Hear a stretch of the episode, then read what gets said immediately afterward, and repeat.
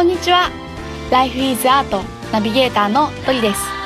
この番組では人生の彩り方をテーマに様々なライフスタイルのゲストさんをお招きして対談していきます。そして毎月第4週目の配信ではゲストの方の思いを私がその場で歌にします。皆さん最後の回までお楽しみに。今回はジアスカフェ店長島ひろ子さんの第2回目の配信となります。それでは対談の続きをお聞きください。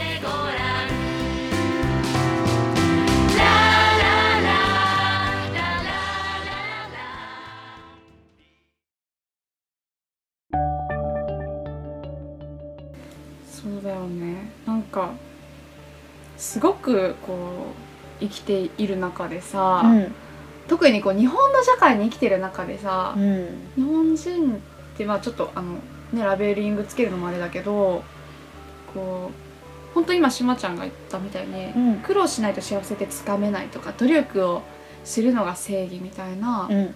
なんか変な凝り固まった、うん。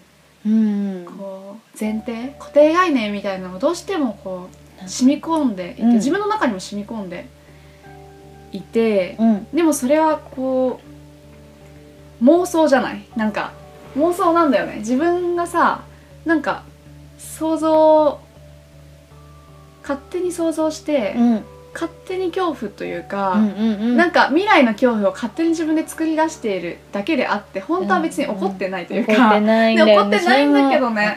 そう。って中でなんかそうやって本当に本当に恐れがないというかビジョンを見てなんかそのビジョンの中には、うんこう自分が一番楽しんでいる状態、っていうのがさ幸せな状ね、幸態せな状態とかあと多分今しまちゃんの話聞いててすごいこう周りっていうのが周り？あ大事なのかなみたいな。なんか周りの？あ周りの人。うん周りの人がさすごいどっちがたくさんの人というかわかんないけどなんかうん幸せであるかみたいなのがさ見えてさ。まあでもなんか自分は相手だから、うんうんそう。だからみんなが幸せだと私もより幸せなのっていうなんかこう、あのー誰得ってはもう私が得なだけでそれが、うんうんねあの周りがこうイライラしてたり悲しんでて私は楽しい状況かって言われたら、うん。多分楽しい状況じゃないうん。から、私が幸せになるもう、まあ、大前提かもしれないけど、まあ、イコールみたいな感じで周りも幸せだと私がさらに幸せになるってうんいう、うん。ただ私が得なだけなんだな状況なんだけど、うんうん。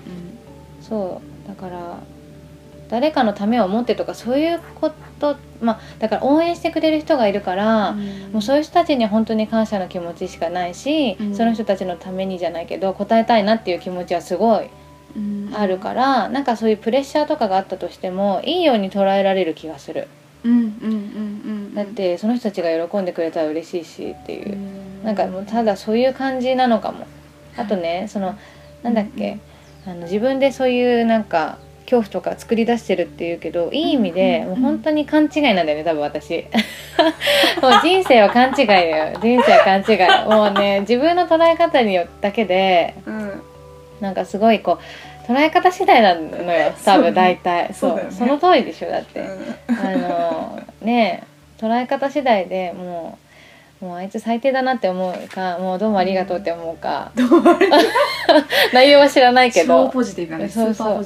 どうせ思うんだったらどうせ同じことが起きててうん事象は変わらなくて、もう自分がいいように捉えるだけだから、うん。もうだからまあねほ普通の人から見たらだいぶ本当に行かれたやつかもしれない、だいぶ行かれたやつかもしれない。本当に、残念なやつかもしれないけどうんもうまあなんかねだって自分のね人生だから好きなように生きてくださいっていう。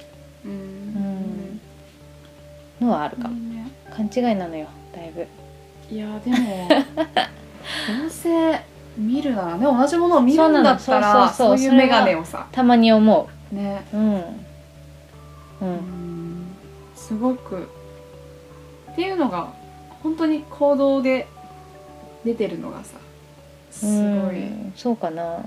うんうんうん。私はなんかそういう意味でだからなんかあんまり自分でやってる感覚はないというか周りに支えてもらって、なんかことが運ぶことができてるみたいな、自分であんまり動いてる感覚がそんなにないんないんだね、ないんですけどとかあんま動いてないんですけど 本当は。実はね、うんうんうんへえこうなんて言うんだろうね。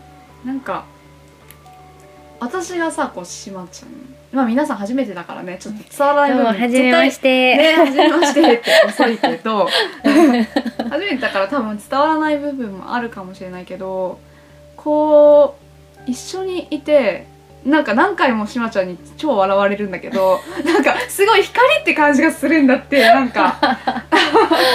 なんかね。光って感じがするの？そうなんかねうんすごいんですよ。なんかこうなんかすごい光っててなんか一緒にいるとなんかそういう人っているじゃん。なんか一緒にいると自分も勝手になんか惹かれるって勘違いしちゃうみたいな感じのでもその勘違いは別に良くてみたいないるいるいるいる。なんかねこう何なんだろうね。この人といると元気になる絶対元気になる人じゃないけど、そうそう。一緒になんかこう巻き込まれていく感じ。その光のなんか光っていうかそのなんて言うんだろうわかるわかる、ねそれなの？嬉しい。そんな感じがすすごいして。だからなんかすごい今月1くらいでここ泊まりに来てくれてるんですけど、うんすいません。元気が出るっていう本ね当嬉しい。そうそうそう。でも本当にやっぱりこうなんだろう。ね自分のこれ私自身の感想になっちゃうけどさ。なんかすごいんだよなんか。なんかねこう来るたびに前来た時はこうまず来るなり私たち住人にねマッサージをね 丁寧な愛のあるマッサージをしてくれるところから始まってですね。その次の日は「お掃除していい?」って言ってお掃除してくれて トイレに入るとトイレットペーパーが三角形になってるっていうこの恥ずかしいからちょっとなんか。驚きもねういやいや大したことしてないしあの私はこうお金で逆に返せない分、ねうんなんかねあのギフト経済にすごい興味というか、お金じゃない価値で、うん。こう物事が動く世界にすごく興味というか、うん。あの素敵だなって思うところがあってそうやって生きていきたい。まあだからそれは自給自足とはまた別の世界、うん私なんかそんなに自給自足したいって思ってるわけじゃないんだけど、うんうん。精神論がすごくそういう意味では好きなのかも、うんうん。うんお金って一つの価値であり、うん。そうじゃない価値で生きることっていうか、優しさのうん。伝染っていうか、うんうん。それが好きなの多分。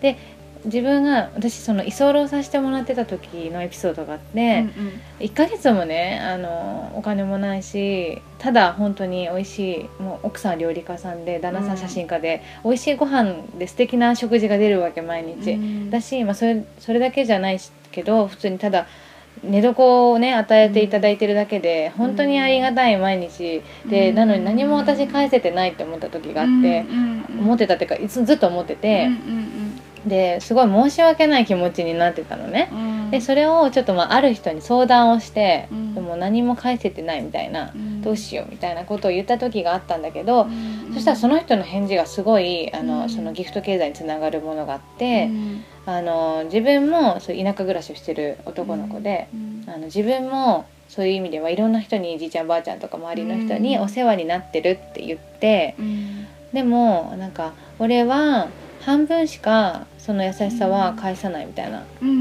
ペイフォワード的な、そうだね。うん、うん。半分しか、まあ、あえて返さないとかそういうわけじゃないけどお返ししたい気持ちはもちろんあるけど、うん。そのもう半分はそのお優しさをくれた人じゃないまた別の人に返すことで、その人が、まあ、その人にとって100%の優しさを受け取ったってことになるからうん。そのなんか優しくしてもらったりこうねみんなをそういう気持ちになると自分も嬉しくなるしうん。誰かに心の余裕がとかができて感謝の気持ちができて、うん。誰かにまた優しくしたいっていううん。ことが、まあ、自然と起きるじゃんね。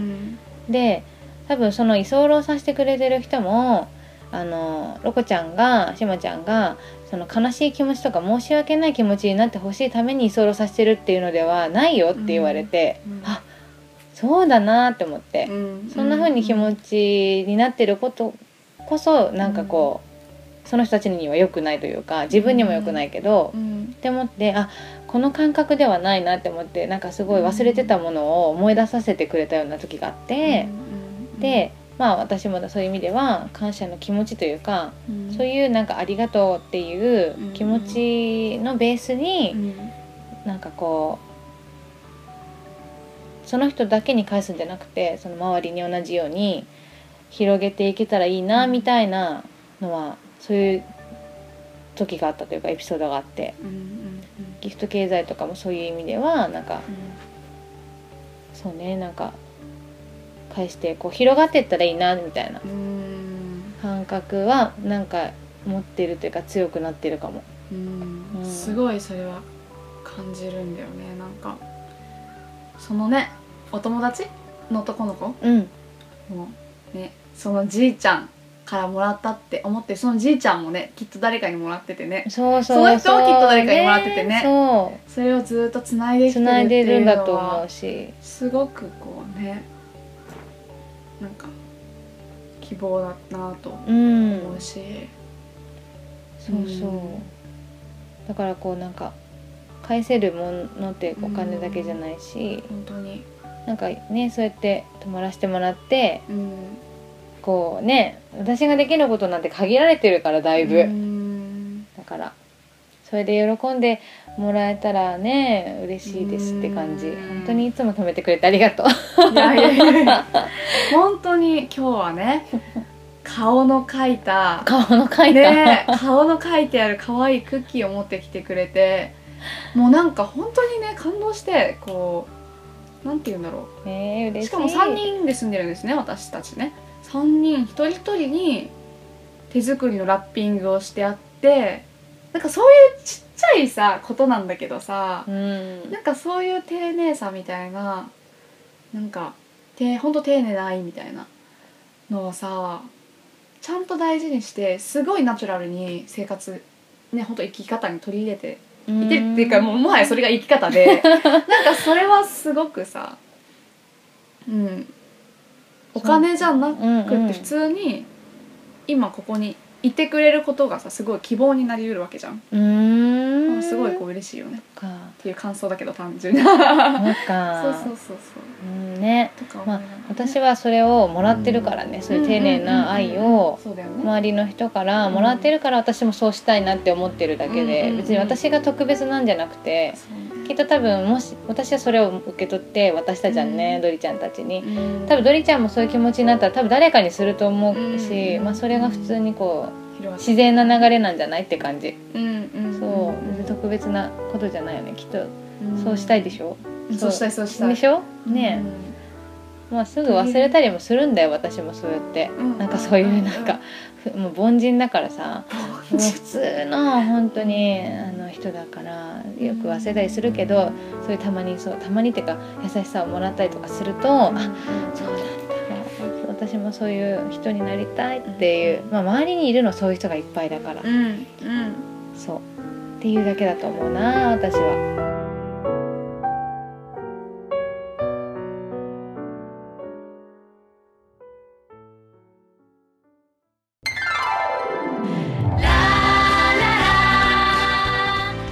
最後までお聞きくださりありがとうございました。Life is Art の配信は毎週金曜日に行っています。それではまた来週お楽しみに